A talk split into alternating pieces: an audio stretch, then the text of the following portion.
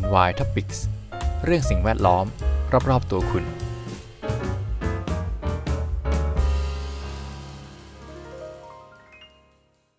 สวัสดีครับ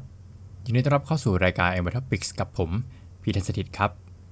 วันนี้เรามากันแบบรวดเร็วทันใจมากันแบบแป๊บเดียวนะครับ เพราะว่าเป็นการอัปเดตสิ่งที่เกิดขึ้นในขอบ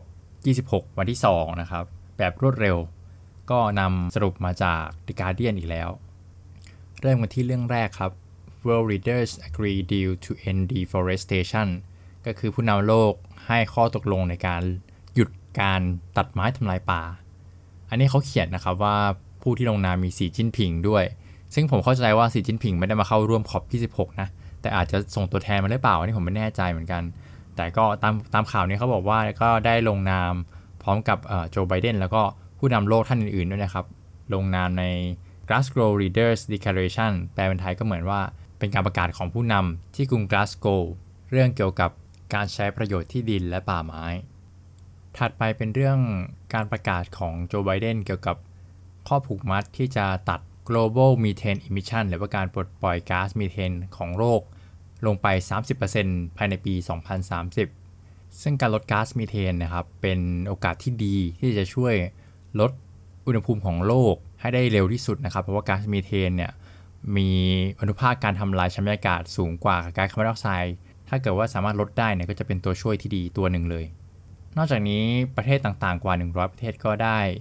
set target หรือตั้งเป้าหมายที่จะลดการปลดปล่อยก๊าซมีเทนลง 30%ภายในปี 2030 เช่นเดียวกันนะครับอืมเป็น movement ที่ดีมากเลยก๊าซมีเทนนะครับส่วนมากก็จะเกิดจากกระบวนการหมักของสารอินทรีย์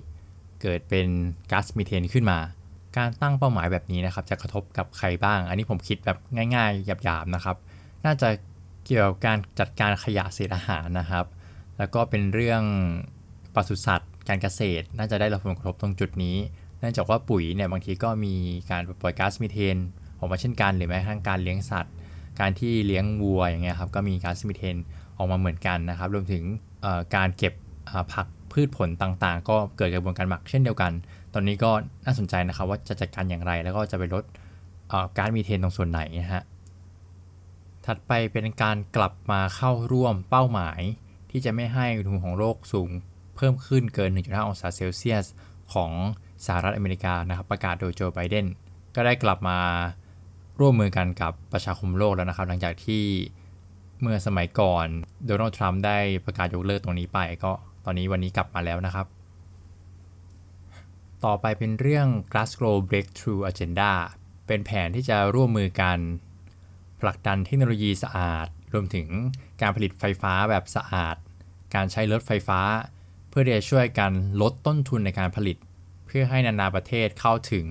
เทคโนโลยีสะอาด แล้วก็ลดการปลดปล่อยก๊าซเรือนกระจกได้เพิ่มขึ้นนะครับนำโดยสหราชอาณาจักร สหรัฐอเมริกา อินเดีย และประเทศจีนครับ เรื่องสุดท้ายที่ผมจะนำมาเสนอวันนี้ก็คือ เป็นเรื่องของการที่สหราชอาณาจักร ยุโรป แล้วก็สหรัฐอเมริกา ลงนามที่จะช่วยสนับสนุน การเปลี่ยนผ่านพลังงานกับเซาท์แอฟริกา เป็นจำนวนเงินกว่า 8.5 พันล้านเหรียญสหรัฐ ทั้งหมดนี้ก็เพื่อที่จะช่วยให้ประเทศเซาท์แอฟริกา ลดการใช้พลังงานจากถ่านหิน เปลี่ยนไปใช้พลังงานจากแหล่งอื่น ซึ่งเราก็รู้กันดีนะครับว่าพลังงานจากถ่านหินเป็นพลังงานที่ ปลดปล่อยก๊าซเรือนกระจกมากที่สุดนะครับในการผลิต ซึ่งในประเทศไทยเองก็ใช้พลังงานจากถ่านหิน เยอะพอสมควรเหมือนกันนะครับ เนื่องจากว่ามันถูก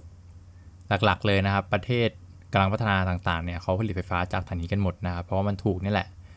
ต้นทุนพลังงานไฟฟ้าจากแหล่งอื่นมันค่อนข้างมีราคานะครับ แต่ในไทยเองก็มีโอกาสในการใช้พลังงานสะอาดจากแหล่งอื่นเยอะ ไม่ว่าจะเป็นพลังงานแสงอาทิตย์ พลังงานลม รวมถึงพลังงานไฟฟ้าจากชีวมวล การหมัก การนำขยะมาทำเป็นเชื้อเพลิงอัดแท่งก็มีให้เห็นบ้าง ก็หวังว่าอนาคตจะมีพลังงานสะอาดจากแหล่งอื่นมาเพิ่มเติมนะครับ เพื่อให้ลดการใช้พลังงานจากถ่านหินนั่นแหละ อันนี้ผมเห็นด้วยเลย แต่ผมไม่แน่ใจว่าจะมีงบประมาณตรงส่วนไหนที่จะมาช่วยประเทศกำลังพัฒนาอย่างประเทศไทยบ้างหรือเปล่านะครับ ตรงนี้ก็เราดูต่อไปนะท่าทีการใช้พลังงานในประเทศไทยจะเปลี่ยนแปลงไปอย่างไร เพราะสิ่งแวดล้อมอยู่รอบๆตัวเราสำหรับวันนี้ขอบคุณที่ตาม สวัสดีครับ NY Topics เรื่องสิ่งแวดล้อม รอบๆตัวคุณ